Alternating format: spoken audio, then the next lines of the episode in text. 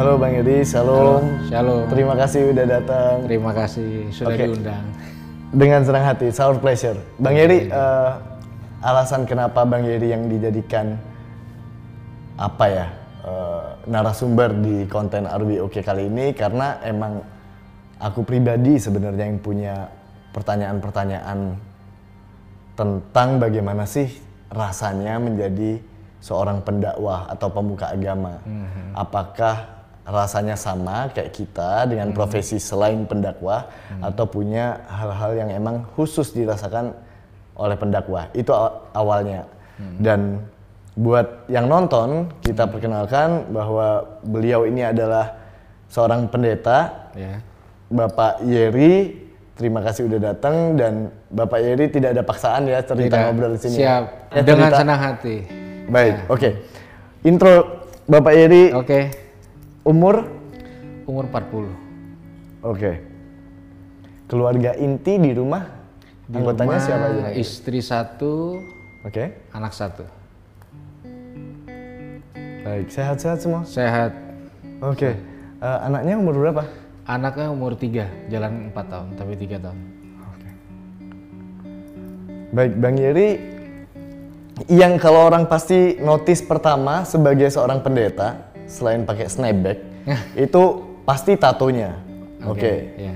Eh, mungkin nggak nggak bisa dibilang one and only, tapi Ya. sangat sedikit seorang preacher, pendeta yang bertato. Betul. Latar belakangnya gimana Bang Yeri? Kok bisa bertato? Oh, jadi memang awalnya suka sih. Saya mulai tato itu dari satu SMP. Jadi Underage berarti ya? Iya. Apa nggak ada larangan ya tato tuh? ada pasti kan. Ada dong. Maaf, pasti ada. Cuma lalu ya berkembangnya ya mulai suka aja sih saya dengan tato. Oke. Tato pertama apa? Tato pertama nggak jelas karena lagi mabuk bikinnya. Jadi huruf tapi nggak sinkron. Oke, oke.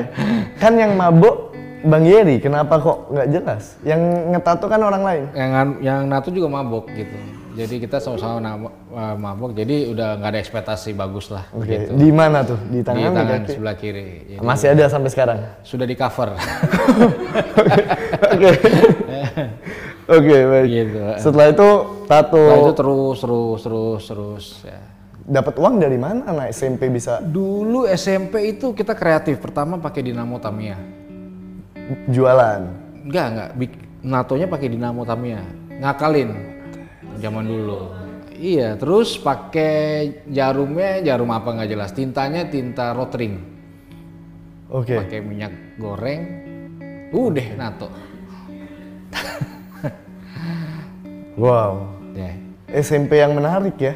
Eh, ya, Masa-masa SMP Bang Yeri berarti udah seru ya. Eh, ya bisa dibilang seru, eh, menegangkan, menyesalkan juga iya. Oke, oke. Gila, berarti pengalaman hidup nggak bisa bayangan sih aku. Oke, Bang Yeri, kalau emang dari SMP udah bertato, di SMA biasanya kan kita sebagai anak-anak remaja yang paling memorable tuh masa-masa SMA. Bang Yeri waktu SMA sosok seperti apa sih? Wah, saya sih jujur kehilangan saya masa yang dibilang SMA karena waktu SMA itu saya eh, drugs user, saya menggunakan narkoba. Jadi SMP saya dua kali dikeluarin dari sekolah karena narkoba. SMP udah SMP, dikeluarin, iya. oke. Lalu SMA saya delapan kali dikeluarin dari sekolah We- gara-gara narkoba. Jadi oke. ya dibilang masa SMA menyenangkan, kayaknya nggak berlaku buat saya. Mungkin kelebihannya kalau prom night sama reuni banyak aja saya ikutnya. Hmm, gitu. dikeluarin 8 kali waktu SMA. Ya, Alasannya drug itu. alasannya drugs. Jadi saya kayak mukul orang, jualan narkoba, Oke, berarti bukan cuma user ya. bukan cuma user. Ribut sama guru. Sampai saya satu kali saya blacklist dari kan dulu rayon ya rayon Jabodetabek. Jadi nggak ada satu sekolah terima saya. Saya pindah ke Banjarmasin. Oke. dikeluarin lagi. Pindah di Cirebon. Dikeluarin lagi. Cirebon berapa sekolah. Terakhir saya lulusnya di Tegal. Sebenarnya nggak nggak nggak lulus sih. Karena waktu ujian saya overdosis di kelas terus saya dirawat nah saya balik sekolahnya udah nggak ada udah jadi kebun tebu jadi sampai sekarang tuh Oh, saya wow, nyari oke. ijazah SMA saya Bisa sih, cuma Oke. nggak nggak ketemu aja gitu.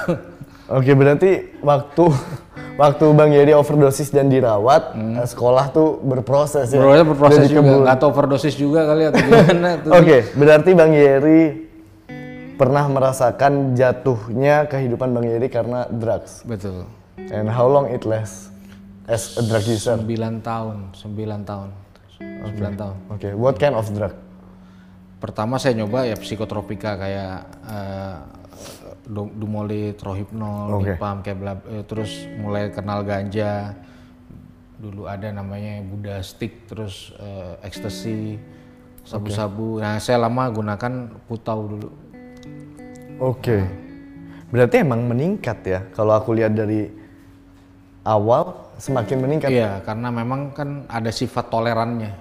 Bukan cuma see. bukan, Iya, iya, cu- bukan iya. cuma dosisnya meningkat, tapi eh, nyari high-nya gitu loh. Ya, ya, ya. Dan emang otak kita kan semakin kita sering menerima substance tertentu, Ya. kita akan uh, immune sama substance itu. Makanya butuh lebih banyak lagi, butuh lebih banyak. Betul. Sampai ganti substance. Betul, betul. Oke. Wow, uh, baru intro sebenarnya tapi udah Gitu ya. shock. iya, iya. Oke, Bang Yeri uh, di masa-masa SMA udah pacar-pacaran? Pacaran iya jelas. Oke. Pacarnya tahu waktu itu kalau Bang Yeri drug Tahu, user? tahu. Dia menerima. Eh, ada yang menerima, ada yang enggak, ada yang ikut make juga akhirnya. Oke. Nah, Oke. Baru kali ini Bang speechless loh. Oke, Bang Yeri eh, siap, siap. nggak apa-apa ya? Gak apa-apa, feel free Oke. aja, feel free aja. Oke, enggak karena aku kan mikir eh, Bang Yeri sebagai pendeta, Mhm. terus eh, membuka masa lalu eh, sebagai drug user, apakah Iya. tidak mempengaruhi hmm, apa ya performanya Bang Yeri atau pandangan Oh, umat iya, iya. terhadap Iya, Bang iya. Yeri? Iya, karena saya punya keyakinan gini. Masa lalu nggak bisa dirubah kan. Yes, Iya kan? Yang bisa dirubah masa depan. Tapi ya ini ke based on pengalaman ya. Masa lalu busuk di tangan Tuhan itu bisa menjadi sebuah aset yang baik untuk saya punya modal raih kembali saya punya masa depan. Gitu loh. Jadi ya saya sebenarnya ketolong unsur Tuhan aja sih. Oke. Kalau enggak siapalah siapa mau nikah sama saya? Siapa perusahaan mana mau terima saya? Sekolah mana mau orang tua mana yang anaknya mau main sama saya? Oke. gitu. Eh, waktu Bang Yeri pindah-pindah sekolah Hmm. eh, di blacklist bahkan, orang tua Bang Yeri di mana dan apa yang mereka lakukan? Ya justru orang tua kan mengusahakan supaya saya ini bisa sekolah. Nah waktu sekolah satu kota terbatas jadi mesti muter otak supaya kota mana yang tersedia. Yang penting sekolah. yang gitu penting ya. sekolah, begitu. Tapi tahu kan pasti. Tahu tahu. Jadi saya itu waktu saya make tahun keempat atau kelima saya lupa. Jadi udah banyak utang, orang udah datang, polisi. Bang Yeri yang hutang. Iya. Oke. Eh, Nah satu momen saya cerita sama papa saya. Hmm. Gitu. Saya, saya cerita, saya ajak ngomong baik-baik. Eh, ah, so saya cerita apa adanya. Saya menggunakan putau, saya bilang. Nah dulu putau itu kayak eh, minuman, saya sebut aja green sand. Jadi buat bapak saya, ah cuma alkohol 5 persen. Nah tapi ketika dia tahu itu heroin, nah di situlah dia mulai eh, menghadapi sebuah satu shock terapi. Dia harus terima nih anaknya ternyata yang dia nggak pernah pikir eh, make terus make. Nah di situlah mulai awalnya orang tua saya tahu nih anaknya. Nah di situ dia mulai mendampingi gimana caranya supaya Berarti itu SMA. SMA. Oke, terus terus. Ya gimana caranya dia bisa dampingin, bisa tetap sekolah, bisa tetap apa. Bahkan ada satu momen, saking dia pengennya saya nggak dikeluarin. Jadi saya dipaksa tes urin saat, saat itu. Terus? Didampingin orang tua. Sampai papa saya yang ngasih urinnya sendiri ke sekolah supaya saya bisa sekolah waktu itu. Oke. Karena eh, nggak punya banyak eh, referensi untuk minta tolong waktu itu. Saya bingung mau nanya siapa. Itu tahun-tahun sulit. Lalu sebagai orang tua mau cerita ke mana? Jadi aib. Cerita ke gereja juga jadi aib. Cerita ke ini. Jadi itu ya itu masa-masa sulit. Karena satu orang akhirnya kakak saya juga kena drugs juga gara-gara saya. Nah itu akhirnya eh, fungsional orang tua ada. Jadi dia meskipun dia mungkin yang paling terakhir tahu, tapi eh, dia Yang paling terlibat. yang- tapi dia yang paling terlibat Yang paling terlibat. Eh, menolong saya melewati fase-fase ini gitu. Berarti kan eh, ketika bapaknya Bang Yeri terlibat penuh dalam proses eh, transformasinya Bang Yeri ya dari user kemudian sembuh atau pulih ya dalam istilah pengguna. Bapaknya Bang Yeri pasti mengorbankan sebagian dari hidupnya dong, waktunya, betul. pekerjaannya. Betul. Betul. Pendeta juga bapaknya. Enggak, papa saya pemain bola, atlet. Oh, oke. Dia pelatih, dia dia dikenal sebagai dulu tahun 70-an kapten timnas Wow. Indonesia tahun 70-an. Lalu dia melatih ada beberapa klub yang dia pernah latih kayak Persija, Pers- eh, Petrokimia Putra, Persebaya, terus eh, Persiba Balikpapan. Nah, waktu dia meninggal dia dapat penghargaan Bapak Futsal Indonesia. Papa saya yang bawa olahraga futsal. Jadi papa saya tuh orang paling gila bola. Nah, satu kali, apa ya saya lanjutkan ya cerita saya. Jadi satu kali tahun 90-an dia dinobatkan sebagai pelatih terbaik di Indonesia dan pelatih termahal. Waktu itu di Gersik. Jadi dia dalam puncak karir bolanya dia dia tinggalin pokoknya orang paling gila bola ya papa saya. Maka kita keluarga bilang agama kedua setelah Kristen adalah sepak bola. Karena dulu rumah kami tuh pagarnya bola, lampu tamannya bola. Semua bola sampai kamar mandi. Saya cek buku album lahir saya lahir aja. ya. Begitu lahir satu minggu udah difoto sama sepatu bola. Jadi bola tuh bukan karir, itu pengabdian. Setengah hidupnya Setelah mungkin itu, ya. Saya, saya baca history papa saya. Patah kaki dua kali. Gigi ompong dua karena sepatu bola. Tapi dia nggak pernah ninggalin bola. Ini cinta mati sama bola gitu loh. Jadi udah bukan kayak Bukan hobi, bukan profesi. bukan. Jadi udah It's part of darah his dagingnya yes. bola. Yes. Nah satu kali dia harus memilih anak atau bola. Anak dalam artian saya Ya. Yang butuh bantuan. yang butuh bantuan satu yang kedua yang buat aib buat dia orang-orang mulai mencibir Oh, deh. jago di lapangan gagal di rumah nah dia harus milih nah waktu dia mau milih ketebak sama saya udah pasti bola lah itu di di di angle kita keluarga karena fanatisnya nah, saya belum pernah ketemu orang gila bola kayak papa saya Oke. tapi satu ketika dia resign dari eh, Petrokimia, kaget kita. Apa statementnya? Dia bilang gini, kalau mau jadi orang hebat, jadi orang hebat di mata anak-anak dulu. Terus dia datang terus dia ngomong, kalau anak saya salah, nggak mungkin nggak ada saya salah sebagai orang tua. Dia bilang kita satu keluarga. Artinya gini, salah satu, salah semua. Saya kaget. Papa saya itu orang Ambon. Orang Ambon tuh didik anak kadang pukul dulu baru tanya. Dari mana? Padahal dari belakang, tapi itu ya biasa injek anak. Iya, iya, iya, iya, iya. Jadi saya udah siap lempar apa kek, nama ya jelas lah saya ngelempar tai ke muka papa saya. Tapi dibalas dengan cara kayak gitu. Nah di situ saya mulai wah ada seperti sesuatu yang lain selain drugs. Nah pemicunya satu satu ketika saya digebukin di sekolah. Sama Dituduh maling sama teman. sama teman-teman Oke. di masa lah. Memang saya waktu itu SMA SMP. SMA SMA. Oke. Saya memang maling, jujur aja.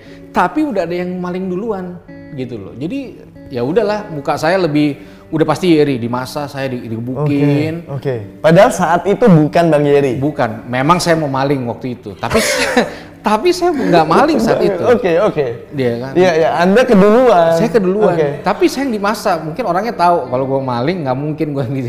Iya, iya, pasti pasti si Yeri. Beneran saya di masa digebukin. Orang tua panggil Damn. panggil papa saya dari dia- dari dari lapangan dia datang. Nah masuk tuh jam istirahat sekolah dari depan sampai ruang guru. Nah pas istirahat, pas kami masuk berdua, satu sekolah teriakin maling maling. Nah itu peristiwa paling emosional saya dengan ayah saya. Belum pernah saya emosional. Jadi saya saya datang ke dengan kepala tertunduk.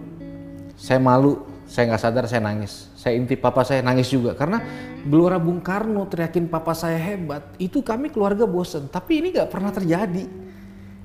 Udah pasti, saya ini dicoret dari anak udah lah pastilah. Karena momentum paling melempar tai ke muka ayah sendiri adalah saat itu. Di mana dia di publik diteriakin maling. Jadi kami jalan diem aja, nggak ada suara, nggak ada apa. Itu cuma lima menit, tapi rasanya kayak kayak dua jam gitu. Nah ini yang nggak pernah saya lupa. Buat saya, ini legacy papa saya yang sudah 10 tahun meninggal. Dia nggak wariskan uang, banyak rumah enggak. Apa itu? Tahu-tahu dia rangkul saya. Terus dia bilang gini, kamu bukan maling ya, kamu tuh anak papa, angkat muka kamu. Uh, langsung saya emosional. Saya lihat dia juga emosional. Saya nggak pernah lupa momentum itu. Itu kayak ada seribu vitamin C, boom masuk ke saya. Kaki saya jadi kuat, hati saya jadi kuat, pikiran saya jadi kuat. Saya nggak, saya menga, saya dapat drugs yang jauh lebih sensasional. Apa rangkulan dan perkataan sederhana itu. Lalu sejak saat itu saya bilang, saya mau sembuh. Bukan cuma buat saya. Saya mau sembuh buat orang tua saya yang sudah memberikan segalanya dalam hidup saya. Di situ kami jalan dia selesaikan vonis terakhir. Saya dikeluarin, tetap dikeluarin. Terus dia bilang, papa saya bilang gini, andai kata kamu mati, dia bilang gitu. Waktu itu banyak orang yang bilang, kamu akan tetap mati dalam kasih sayang saya seorang ayah. Gak ada perubahan sama saya, gak ada. Tetap saya ngurusak saya ini. Satu kali saya intip papa saya berdoa di kamar. Saya udahlah pak saya bilang, sudahlah. Gak ada Yesus itu. saya masih nyuntik. Saya bilang gitu. Tapi saya nggak tahu kekuatan dari mana figur itu. Saya pulang mabok jam 3 pagi, ada papa saya di depan rumah nungguin. Wow. Saya pernah sekali keluar rumah bandar, ada papa saya di situ. Pakai celana pendek, sandal jepit, pakai topi gitu, nyamar. Karena semua orang tahu. Saya nggak tertarik sama Tuhan sama sekali saat itu. Tapi representatif apa yang papa saya lakukan itu membuka satu harapan kecil buat saya. Nggak gampang terima orang kayak saya nih dulu. Saya pernah ikut kegiatan agama. Orang Kristen bilang retret tiga hari. Iya, retret. Retret kan. Hari kedua dipanggil saya mah pemimpin agama saya. Kamu tuh tau nggak kayak siapa? Saya dibilang Yudas kamu, pengkhianat. Dang. Serius. Eh, dan retret belum habis, tapi hari kedua saya diteleponin taksi, pulang kamu. What? Dan sejak Itu guru yang bilang. guru agama. Nah sejak itu nek saya sama yang namanya gereja, Alkitab. Saya ngomong apa deh boleh kan? Boleh, boleh, boleh. Alkitab dulu as- alas bong sabu-sabu saya. What? Saya dulu kalau mau ngeganja, ah saya robek aja meskipun nggak berani ayatnya, ya udah yang belakangnya doang, seret, apa tuh peta, ngelinting. Karena karena orang memperlakukan saya kayak gitu, oke lah. Saya bilang oke lah, saya nggak main lagi sama orang-orang rohani. Nah, lalu saya main sama orang-orang yang nggak rohani dong. Hmm. Ya, ya seperti teman-teman saya. Satu ketika saya overdosis di satu tempat hiburan malam. Orang bilang mulut udah berbusa, badan biru, kaki udah kaku. Sekitar umur berapa? Itu saya SMA. SMA. Oke. Lalu apa yang mereka lakukan sama saya? Saya diangkat rame-rame. Saya dibuang di got. What? Jadi satu pagi nih, saya ingat kok di Overdosis di- di- dibuang? Karena gini, saya ngerti orang nggak mau urusan sama polisi. Jadi kalau dun- dunia drugs itu kita rame-rame ada yang OD, udah nggak udah nggak usah diurus. Terus urusan sama polisi, lo di BAP bla bla bla. Iya, malah bisa kena semua nanti. Jadi satu circle. karena di, mereka yakin saya udah mati, dibiarin lah. Jadi saya bangun pagi-pagi. Sebenarnya saya nggak terlalu bermasalah di gotnya. Bermasalah sih siapa yang nggak nggak pernah kepikir saya bangun dari got, nggak pernah. Tapi pemikiran saya gini, surga nolak, neraka nolak, saya mau ke mana? Saya yakin banyak orang ngerasain hal ini. Pendeta nggak ngerti, yang bukan pendeta juga nggak ngerti. Terus mau ke mana? Gitu. Itu saya alami. Makanya saya kelas 3 SMA, saya melakukan satu keputusan yang ekstrim waktu itu. Jadi saya masuk kamar, saya kunci, saya ambil baygon, kunci saya copot, nggak ada yang tahu. Saya mulai tulis surat buat papa saya, Pak, kalau Yeri mati jangan salahin mama ya. Saya nggak mau ada konflik di kematian saya. Saya tulis surat buat mama. Saya tulis baik-baik. Saya yakin dan saya mulai membayangkan ada bendera kuning ntar di rumah saya dapat mati orang bilang puji Tuhan mati juga iri akhirnya oh itu di konsumsi saya akhirnya wilayah kita selesai dari orang-orang macam kayak gini nah apa yang buat saya mau melakukan itu karena satu sisi saya nggak mau kayak gini saya saya nggak mau ngelukain orang yang sayang sama saya orang tua saya saya pengen bisa kuliah bisa beribadah seperti yang lain. Tapi itu kayak mimpi siang bolong. Siapa siapa mau jadi istri saya? Saya minum. Akhirnya saya pastikan strike satu gelas. Baygon. Baygon. Ya, bukan karena jaminan mutunya. Tapi dulu kan dulu kan yang baygon gini kan. Ya, Jadi ada ya, ada cairnya. Iya, iya, iya, iya. Dan saya nggak sadarkan saya sama berapa. Singkat cerita, ketolonglah saya sama papa sama mama saya. Saya ngalak di situ pertama kali saya ngalamin pengalaman religius saya pertama kali. Bukan karena ada orang tumpang tangan, bukan ada yang ciprat-ciprat saya, bukan ada yang khotbahin saya. Makanya kalau saya punya angle eh, kalau orang tanya siapa sih Tuhan buat kamu, Hmm. saya akan bilang dia pemulung saya Pemulung. pemulung. Kenapa? Karena kalau dia bukan pemulung, saya nggak pernah keluar dari tempat sampah. Dan di situlah eh, turning point saya. Satu sisi ayah saya mengambil sebuah tanggung jawab. Saya lebih penting dari bolanya. dari Yang berarti hidupnya. Sangat berarti. Artinya saya ngerti mungkin ya waktu saya ngomong ini orang-orang yang nonton ini nih akan bilang coba bokap gue kayak lu. Lu beruntung bro Punya ayah kayak gitu. punya ayah. Tapi sekarang ayah saya nggak ada. Cuma memori aja. Jadi eh, saya ngerti kadang-kadang sesuatu yang nggak adil dan buruk dan pahit dan dalam tanda kutip bangsat terjadi Oke. dalam kita. Tapi bukan berarti kita menyimpulkan bahwa kita ini sampah. Saya sangat menyimpulkan, ya iya sampah aja dibuang pada tempatnya. Saya di got, gimana nggak saya bisa menyimpulkan? Makanya fix saya perlakukan diri saya kayak sampah sejak hari itu. Terus dari overdosis satu ke overdosis yang satu ngerusak sana semua dan sejak peristiwa malam itu Yang percobaan bunuh Iya, diri itu. Dan saya tahu akhirnya gini, saya sadar bahwa yang sayang sama saya bukan yang di jalan, tapi dua orang tua saya yang nggak pernah lelah berjuang air mata memberikan hidupnya dan semuanya. Dia bilang deh saya nggak pusing ya malu sama orang. Paling orang bilang gagal didik anak, tapi saya nggak mau saya kehilangan kasih sayang sama anak saya. Di situ baru saya tahu source-nya waktu dia kenal Tuhan sungguh-sungguh. Dan ini bukan seperti yang pada umumnya. ya. Iya. ini ini ada satu pengalaman. Papa saya cerita sama satu pendeta, saya ngomong aja. Lalu Pak pendeta itu berkata, so saya nggak pernah lupa. Tenang Pak, Pak Roni, kita akan doakan gitu kan. Bener didoain, tapi di depan semua. Mari kita berdoa untuk Bapak Roni Pati Nasarani yang anaknya namanya Yeri pakai narkoba. Mulai cemberut saya. Lalu dalam hati, ini pengumuman bukan doa. Setelah itu semua orang tahu. Sejak itu nggak ada lagi saya ke tempat itu. Tapi saya tahu papa saya menem- menemukan, saya nggak tahu nggak gampang untuk seorang laki-laki ayah dengan sejuta gengsi, dengan Yes, sejuta harga exactly. diri, pride, Yes. dan nggak ada benernya anak ya anak. Tapi saya nggak tahu itu terjadi dan itu yang membuat saya membuka hati kecil saya eh, kepada Tuhan dan sebuah pengharapan. Berarti saya bisa pulih.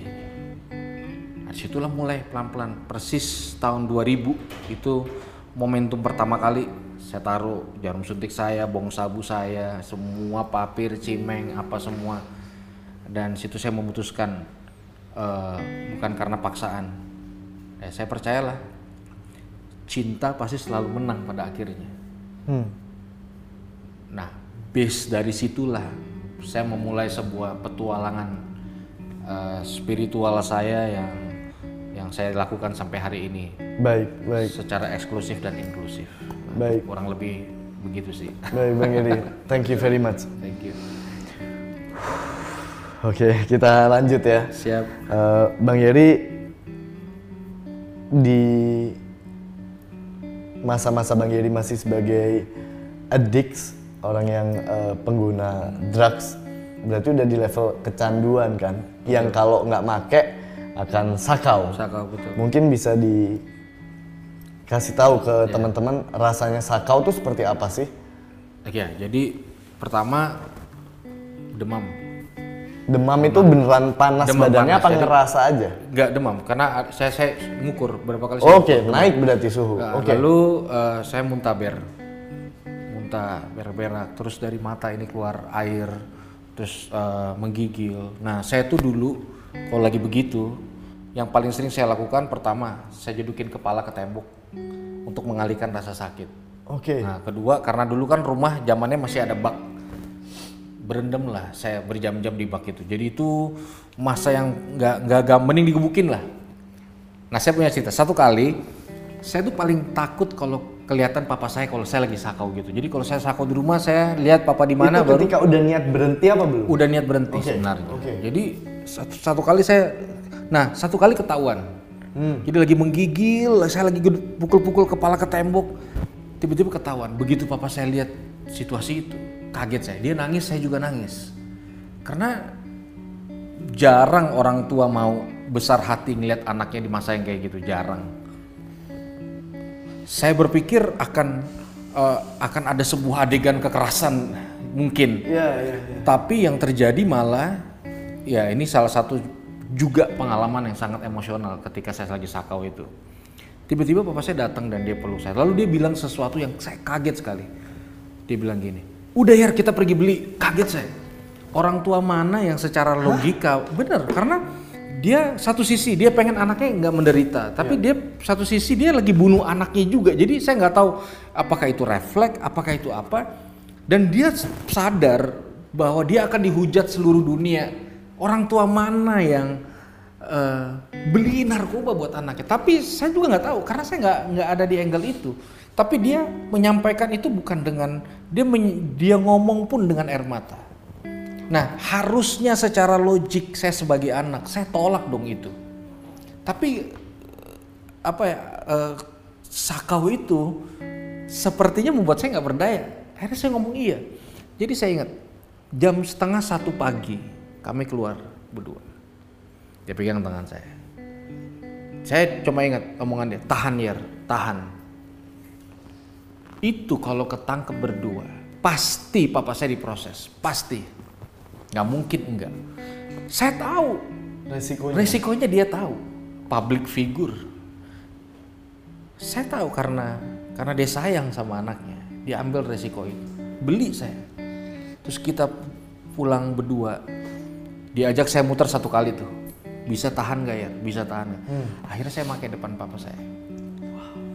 Hancur tuh. Itu saya brr, hancurin semua mimpi, cita-cita, harapan dia mungkin tentang keluarga ideal hancur seketika remuk malam itu sama kayak saya juga dan saya yakin ini belum tentu orang tua mau eh, melewati fase ini sama anaknya nah sejak itu berbekas nih sampai sekarang di hati yang sayang sama saya dia ada yang lebih kuat dari putau pelukan, cinta kasih, penghargaan dan penerimaan ayah sama saya.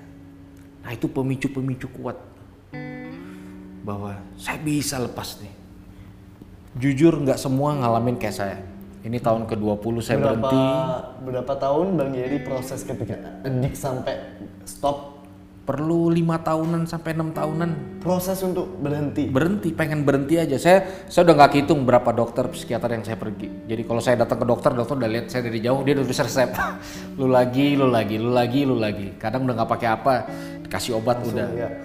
overdosis obat dokter juga udah berkali-kali jadi orang udah semua terapi lah terapi sampai terapi Israel juga pernah saya ikut yang religi yang ozon yang semua udah tapi ya cuma dua minggu, tiga minggu, sebulan, makai lagi, makai lagi, makai lagi. Ta- Tapi waktu pendekatan cinta di keluarga ini, sepertinya saya mulai menemukan sesuatu yang permanen. Oke, buat teman-teman yang mungkin melihat ada yang nggak umum di pandangan masyarakat tentang adiksi. Adiksi atau kecanduan itu nggak seperti yang kita lihat di TV-TV atau di uh, berita mungkin.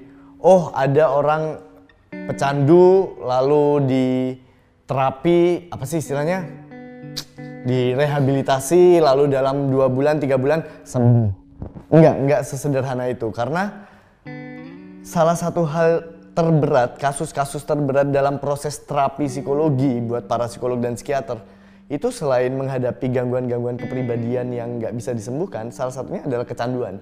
Kecanduan bukan harus pada drugs ya, any addiction bisa alkoholism, bisa kecanduan uh, judi, bahkan di some case kecanduan untuk um, masturbasi atau onani. Di semua jenis kecanduan, pada taraf tertentu ketika kecanduannya di level yang sangat severe ya, tinggi, dan ada rasa untuk sakau.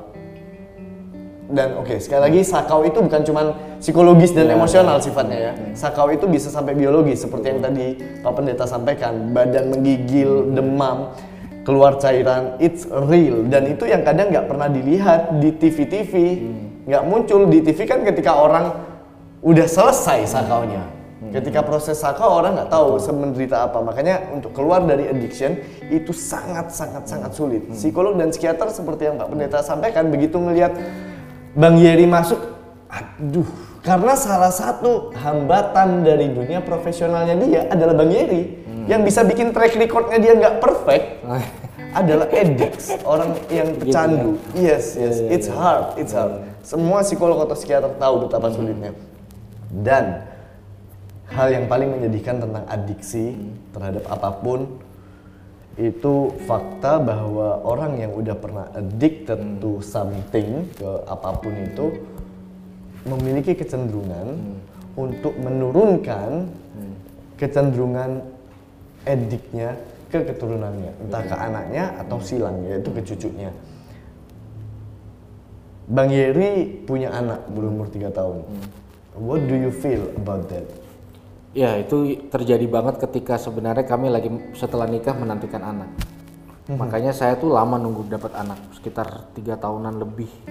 Okay. Penundaan. Dari setelah pengennya nikah. langsung tapi enggak. Tapi uh, sekarang saya baru uh, mengerti waktu itu enggak. Kenapa? Karena perlu sebuah kesiapan dari terutama saya ayah.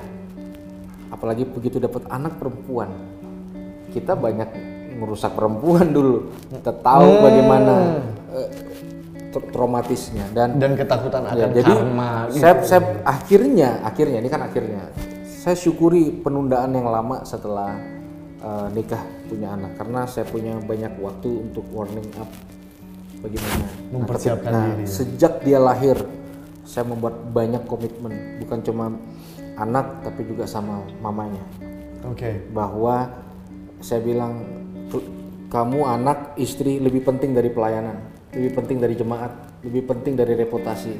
Saya bilang waktu anak saya lahir, kalau saya manip apa kalau saya uh, manipulasi di dalam pelayanan saya nggak punya integritas, saya akan tinggalin pelayanan buat kamu. Untuk supaya kamu tahu bahwa kamu lebih penting dari pelayanan, nggak ada yang lebih penting. Nah sejak itu saya ambil komitmen, saya terlibat langsung dalam pengasuhan, saya ngambil, mereka saya homeschooling anak saya untuk mengantisipasi hal itu. Oke. Okay. Jadi saya juga ngajar, saya juga ngantin popok, saya juga saya nggak tahu atau otodidak gak ada ya. Saya download download aja lah pokoknya. Oke. Okay. Uh. Sebelum Bang Yeri uh, istrinya melahirkan, Bang Yeri udah tahu informasi bahwa addiction bisa tahu, tahu. Itu bahkan dari sebelum sebelum saya nikah. Oh. Itu kan raksasa ketakutan stigmanya. Iya iya iya, stigma. Menurunkan aib dan itu kan permanen. Permanen. Permanen kan. Berarti anak saya ya katakanlah dari kacamata medis. uh, medis bahwa dia punya potensi untuk adiksi kalau nggak drugs yang lain. Betul. Bisa ke seks bisa ke betul. pornografi masturbasi bla bla bla. Artinya nah di situ saya mengerti bahwa satu sisi saya syukuri hal itu. Kenapa? Karena itu alarm buat saya untuk punya tanggung jawab sebagai bapak yang sehat. Oke. Okay. kalau nggak ada itu ya saya perlu banyak energi untuk meredam saya punya keliaran gitu. Lalu yang kedua, ya saya dapat informasi ini dari seorang dokter, namanya dokter Aisyah Dalan. Hmm. Dia yang mendampingi slang waktu masa drugsnya. Oke. Lalu dia terjemahkan rasanya drugs kepada orang yang nggak pernah make dengan eh, statement yang menurut saya paling mendekati rasa drugs. Jadi kalau orang nggak pakai drugs, lalu dia pengen tahu rasanya tanpa make, ini mirip nih. Oke, apa Paling itu statementnya? Terus dia bilang gini, kalau anak sering dipeluk, dicium, dibelai sama bapaknya, dibilang I love you, aku tresno bekoe, akan ada reaksi. Dan salah satunya menurut dokter, otaknya menghasilkan dopamin yang menyebabkan Oksitosin. rasa happy Iya. yang sama kayak orang pakai ngedrugs. Ya. Jadi saya harus sering peluk anak perempuan saya supaya dia tahu suatu saat mana pelukan nafsu, mana yang enggak. Hmm. Saya menempatkan diri pada anak perempuan saya. Saya first love-nya. Supaya dia tahu suatu saat dia mau cari laki-laki, dia kayak bapaknya. Bayangkan kalau saya acak kadul. Saya mematikan mimpinya, masa depannya. Jadi saya punya tanggung jawab. Kalau saya nggak kalau saya nggak mau berkorban untuk anak perempuan saya, nanti saya akan minta dia yang berkorban buat saya. Saya nggak mau. Saya punya legacy, bukan it, bu- bukan harta, tapi family tempat saya menikmati berkat-berkat Tuhan. Begitu. Makanya eh, saya tahu yang paling terbaik saya bisa kasih buat anak saya adalah waktu saya cintai mamanya lebih lagi dari sebelumnya. Saya cari tahu gimana. Itu nggak ada jalan lain. Jadi kalau saya mau sebagai ayah sayang sama anak, caranya saya sayang sama mamanya Yes, exactly. saya saya keluarkan semua energi saya yang saya lakukan sampai hari ini supaya suatu saat ketika anak saya usia 17 sampai 20 tahun kondisi makin baik. Itu yang saya perjuangkan hari ini. Supaya ya cukup bapaknya lah. Dan anak saya punya alasan untuk kuat untuk menjalani. Nanti dia punya pacar. Kan saya bahkan waktu dia lahir yang pertama kali saya doakan oh Tuhan kirim pasangan yang mungkin tepat buat dia mungkin entah itu Parno entah itu apa Iya, iya, iya. Iya, iya, iya, saya nggak usah bayangin kalau anak saya kenalin nih cowok gua Hah? Iya, iya, iya. bapak di Widin bapaknya mau deketin dia harus deketin bapaknya dulu nih mungkin iya, gua iya. nggak tahu lah itu melihat tapi kadang tapi saya pegang saya jadikan itu alarm sih Yes, Bang Yeri. That's very, very, very good. Sekali lagi thank you very much for sharing with us. sama-sama thank you Sekarang aku ingin tahu sedikit tentang uh, perjalanan Bang Yeri dari dulu sebelum mengenal Tuhan sampai kemudian perjalanan Bang Yeri mengenal Tuhan dan bahkan menjadi pendeta. Iya. Kok bisa?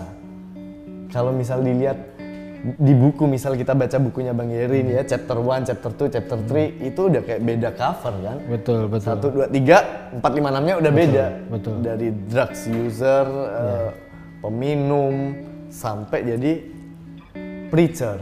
betul betul Apa yang terjadi di pertengahan chapter? Ya itu yang saya bilang. Saya mengalami sebuah perjumpaan pribadi saya bilang. Personal saya dengan Tuhan. Dalam artian gini, ya saya ngomong apa adanya. Saya nggak ngeliat Tuhan di dalam agama Kristen awalnya.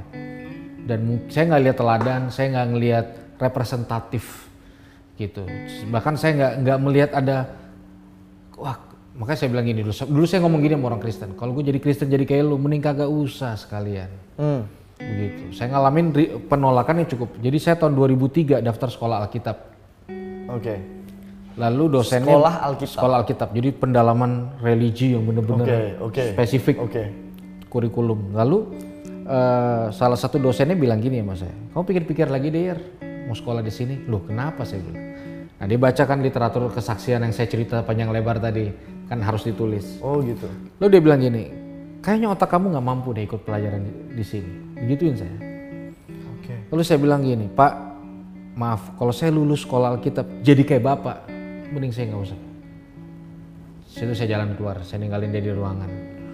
Nah, gambaran saya tentang Tuhan rusak, tapi saya menemukan sebuah Tuhan yang nggak diinformasikan oleh banyak orang saat itu. Dia Tuhan yang bukan cuma sayang orang yang rajin ke gereja. Dia bukan Tuhan yang gini dat- datang sama saya. Lu berubah dulu, baru lu jadi geng gua Mhm. lu gabung aja sini nanti lu berubah nah rep- representatif itu jadi saya saya mengalami sebuah apa ya perjalanan petualangan personal Jadi Bang Yeri tahun 2003 itu secara nggak langsung ditolak sama Ditolak. gereja. ditolak jadi jadi eh, gereja pada umumnya dan oknum nggak semua. Oke. Pada umumnya berarti nggak cuma um- satu. nggak cuma satu, pada Nggak- umumnya. Nggak cuma satu, Bang Iya, saya, ditolak. saya ngomong apa adanya. Saya bukan menjelekan, tapi ini sebuah realita. Contoh, misalnya saya datang dalam sebuah gereja dan saya khotbah untuk Oke. satu ketika. Saya suka datang cepat karena saya suka ngobrol sebelum. Ya, saya suka banget. ya. Nah satu kali nggak ada orang, jadi saya celingak-celinguk aja. Oke. Lalu apa yang terjadi? Tahu-tahu security negur saya dari belakang. Lalu dia bilang, kamu ngapain di sini? Saya bilang saya mau ibadah lah pak, namanya ke gereja. Bohong kamu. Saya diba- saya digiring ke pos security. Untung di tengah jalan gereja itu bikin satu poster ada muka saya. Oh, Bang Yeri udah jadi pendeta. Ah, udah udah. Oke. Uh bapak pendetanya ya? Belum pernah lihat yang model gini. Tapi akhirnya itu jadi jadi peluru buat saya untuk bilang apa? Jangan gampang Lihat ini orang dari-. Kamu nggak bisa ngejudge. Kamu nggak bisa rendahin orang yang kamu judge. Karena apa? Satu saat orang yang kamu rendahin bisa Tuhan taruh di atas kamu. Mhm. Itu pun saya lakukan. Saya nggak gampang ngejudge orang ini orang gitu. Tapi itu Kenapa saya pengen ngomong di forum ini? Karena itu yang membuat banyak orang capek ikut Tuhan. Karena perlakuan representatif Tuhan yang disampaikan beda dengan Tuhan yang sesungguhnya. Seakan kita dituntut sempurna dulu baru boleh bergabung. Betul. Jadi ada satu figur yang kayaknya nggak representatif deh. Begitu. Oke. Nah di situlah yang bisa dibilang saya memberi memberi ruang dan kesempatan baru untuk oknum yang nggak saya pernah lihat secara fisik, Hmm. tapi saya tahu dia sayang dan saya punya sebuah kekuatan akhirnya bahwa lebih besar yang sayang sama saya dibanding semua hal yang sedang saya hadapi hari-hari ini. Dari situlah saya mulai komitmen bahwa ya nyawa serep, jujur aja Nyawa seret. nyawa serep. Jadi kalau ngomong real ya harusnya saya udah udah nggak ada. Nah, Oke. untuk apa sampai maut nggak bisa ambil? Salah satunya termasuk acara hari ini. Kenapa nggak jadi mati dulu? Kenapa nggak jadi mati dulu? Jadi ada hal yang saya jalanin hari ini dan saya punya sebuah personal angle yang saya pelihara tentang Tuhan saya. Saya nggak bergantung dengan orang. Kadang-kadang orang bilang cara pandangmu tentang Tuhan salah. Oh, pernah digituin? Eh pernah, pernah lah pasti. Bahkan yang cukup ekstrim pun pernah. Istilahnya travel warning lah. Jangan ngobrol nih sama dia nih. Dia kayaknya angle Tuhannya itu eh, nggak pada umumnya. Ya itu konsekuensi. Ah. Jadi itu juga ada ya di Kristen ya? Ada. Maksudnya aku uh, cukup relate dengan itu. Di Islam kan ada, ada beda aliran lah, beda Nah. tafsir lah. Jangan ikut yang dia, dia itu beda, dia nggak benar. Itu berarti ada juga. Dan ada a- ada ada juga dan memang saya tidak memaksa orang itu untuk setuju dengan saya. Saya cuma mengajak kamu nggak setuju. Saya punya A, kamu punya B. Tapi paling nggak kita masih bisa ngopi bareng lah. Oke, Eh, oke. Relax lah, begitu. Kenapa kok bisa relax? Itu pertanyaanku, Bang Yeri. Eh, Bang Yeri ditolak beberapa kali loh Iya. di gereja. Sebagai orang yang pernah eh, pernah jatuh ya dalam hidupnya, lalu ingin mencari pertolongan kan? Betul. Dalam arti waktu itu Bang Yeri pergi ke gereja, help me, I want to be become a better person kan? Betul. Tapi ditolak. Betul. Oh no, you are too ugly for us. Betul. Nggak- dan nggak cuma sekali. Hmm. Kok bisa nggak terus atau apa ya resentment punya kebencian terhadap Iya. instansi gereja atau orang-orangnya Iya. kok masih nyari terus? Kan jadi gini, sirkulasi damai saya adalah apa yang Tuhan buat sama saya, bukan yang orang buat sama saya. Oke. Jadi eh, itu filter sih buat saya. Jadi ketika orang, kenapa Tuhan memperlakukan saya dengan baik? Supaya kalau orang ngebangsatin saya, saya kuat. Hmm. gitu. Jadi eh, lalu kedua, ternyata saya sadari hal itu membuat saya bisa melakukan hal ini. Reaksi saya nggak selalu harus sama seperti orang ke saya. Baik. Orang benci, orang nolak, orang eh, blacklist. Yap. Nah, saya nggak perlu bereaksi. Nah, kenapa unsur Tuhan menjadi sangat penting? Karena reaksi saya adalah berdasarkan reaksi Tuhan ke saya, bukan reaksi orang ke saya. Dulu saya pikir reaksi orang ke saya adalah reaksi Tuhan ke saya. Wajar dong. Contoh, Kalau satu pemuka agama marah, saya langsung berpikir Tuhan juga marah sama saya. Padahal belum tentu. Iya kan? Iya kan? Satu sisi, satu sisi orang datang, hey, Yer, Tuhan itu memalingkan mukanya dari kamu. Wah, kelar udah. Yes. Itu final. Berarti saya neraka jahanam gitu loh. Udah final karena si pemuka ini mau representatifkan Tuhan. Ternyata nggak begitu. Nggak begitu. Saya nggak bisa bilang gini. Kalau saya bilang dia sesat, otomatis Tuhan juga bilang dia sesat. Yes. Kalau saya nggak suka, nah kalau saya suka, berarti Tuhan juga suka. Lo yang Tuhan siapa, yang umat siapa? Istilahnya cacat logika kalau menurut saya begitu. Nah makanya itu menolong bahwa kita, ya kalau saya ngomong apa adanya, saya, saya siap mempertanggungjawabkan inilah. Yang Yesus bawa nggak cuma agama, tapi sebuah realita. Karena kadang-kadang agama untuk menunjukkan bahwa kita ini oh, apa eh, dosa apa enggak. Tapi ada satu yang saya bilang ya chordnya cinta. Itu yang membuat saya masih mau melangkah dan bahkan eh, saya saya mulai menga- mengambil bagian juga di dalam eh, pelayanan saya untuk menolong orang-orang yang seperti saya dulu gitu. Bang Yeri juga sebagai konselor berarti. Iya. Benar-benar konselor yang mendampingi dia berprogres berubah Iya, gitu. jadi bahkan gini, selama kurang lebih enam tahun, enam tahun, iya enam tahun. Saya waktu memimpin satu gereja di Depok, saya belum nikah waktu itu. Saya tinggal sama mereka karena kebutuhannya saya tinggal sama mereka. Yang pecandu, yang eh, pembunuh, yang yang HIV, yang apa? Karena kebutuhannya mulai ke arah bagi hidup, bukan cuma secara teoritis. Jadi saya percaya gini, yang dari pikiran saya mengubah pikiran orang lain, yang dari hati merubah. Tapi kalau saya mau hidup orang berubah, konsekuensinya adalah saya juga harus bagi hidup. Jadi saya tinggal, saya tinggal sama mereka, saya saya usahakan mereka punya gizi, punya makan. Kalau mereka meninggal gak ada yang mau urus, ya saya yang urus.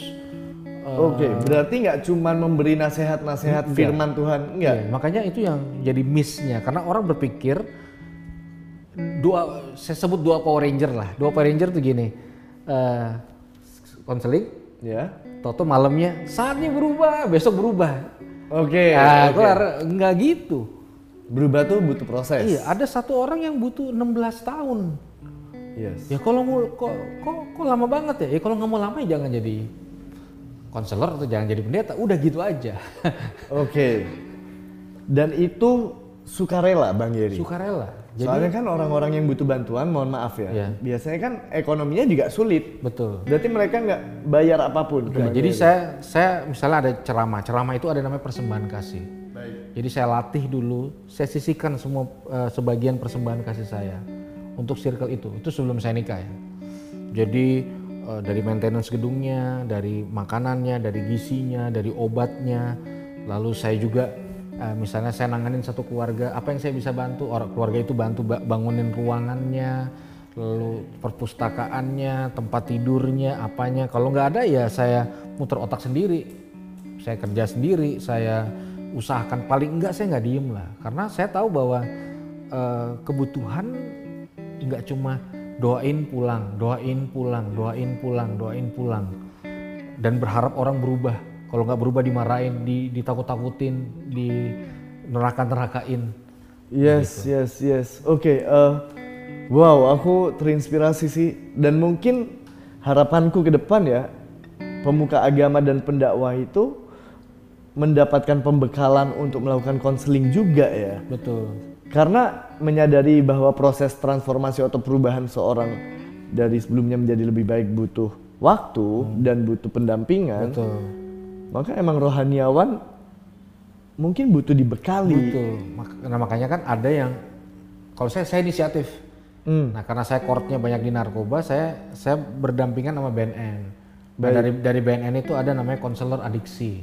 Ya, menolong banyak lah. Baik, baik. Kon- konselor adiksi bahwa masalah nggak cuma apa drugsnya aja, ada hepatitisnya, Yes, gitu yes. loh. Ada kelenjar getah beningnya, ada ininya. Terus ada masalah psikisnya juga. Iya loh, nggak sesederhana bipolar itu loh apa ada Yep. yang punya keji masalah kejiwaan dulu baru ngedras ada yang ngedras baru kejiwaan gas jadi ya itu bagian dari tanggung jawab saya sebagai yang sederhana gini lah orang sakit gigi ya disuruh ke dokter gigi Hmm. Jangan didoain pakai nama Yesus di, di dikasih air minyak apa. Kalau nggak sembuh kurang iman kurang iman lah. Itu gimana ya? Sounds familiar. tapi itu yang terjadi sampai hari ini. Kalau ke dokter di- ditakut-takutin wah itu berarti nggak beriman. Kayak Yesus tuh kurang hebat apa semua. Gitu. Sedangkan jelas kalau di kalau di Alkitab dibilangan cuma orang sakit yang membutuhkan tabib. Hmm. orang berdosa yang membutuhkan Tuhan. Jadi eh, medis itu logik itu penting di dalam Ada ranah kesehatan masing-masing. apalagi jiwa ya. Iya, iya. Makanya kan sekarang orang rohani 9, kejiwaan 3. Yes. Yes. Cinta Tuhan tapi musuhan sama yang keluarga sendiri Tetangganya. bisa gitu. Iya, iya, Gitu. iya, iya, iya, iya, iya, iya. Jadi itu yang perlu sebenarnya ya corong acara-acara kayak gini menjadi frontline menurut saya. Makanya Iya. kenapa saya menyambut dengan sukacita karena mungkin ini akan menjadi solusi buat banyak orang dibanding mimbar-mimbar yang ada. Iya. Mungkin aja gitu. Iya. Wow. Oke, Bang Yeri, terima kasih banyak waktunya. Kita mungkin nggak akan pernah habis kalau membahas satu persatu kehidupan Bang Yeri dan apa yang bisa kita petik dari kehidupan Bang Yeri. Kita masih bisa aja ngobrolin gimana proses Bang Yeri diterima istri calon mertua. Tapi karena kita keterbatasan waktu, kita cukup sampai di sini. Saya terima kasih banyak Bang Yeri, sangat-sangat terinspirasi. Semoga kita bisa ngobrol-ngobrol lagi lain waktu. So, dan sebagai penutup saya berikan satu pertanyaan kepada Bang Yeri. Dengan segala ketakutan Bang Yeri akan masa depan terutama ke anak Bang Yeri yang tadi Bang Yeri ceritakan. Iya. Dengan semua juga beban moral sebagai preacher, sebagai pendakwah untuk membawa perubahan nyata ke jemaat Bang Yeri dengan semua resiko dan stigma masyarakat yang diberikan kepada Bang Yeri selama ini. Are you okay? Hmm, saya rasa saya nggak oke, tapi saya percaya saya tetap bisa suatu saat menjadi lebih baik. Okay. Thank you very much, Bang Yeri. Wow. Wow.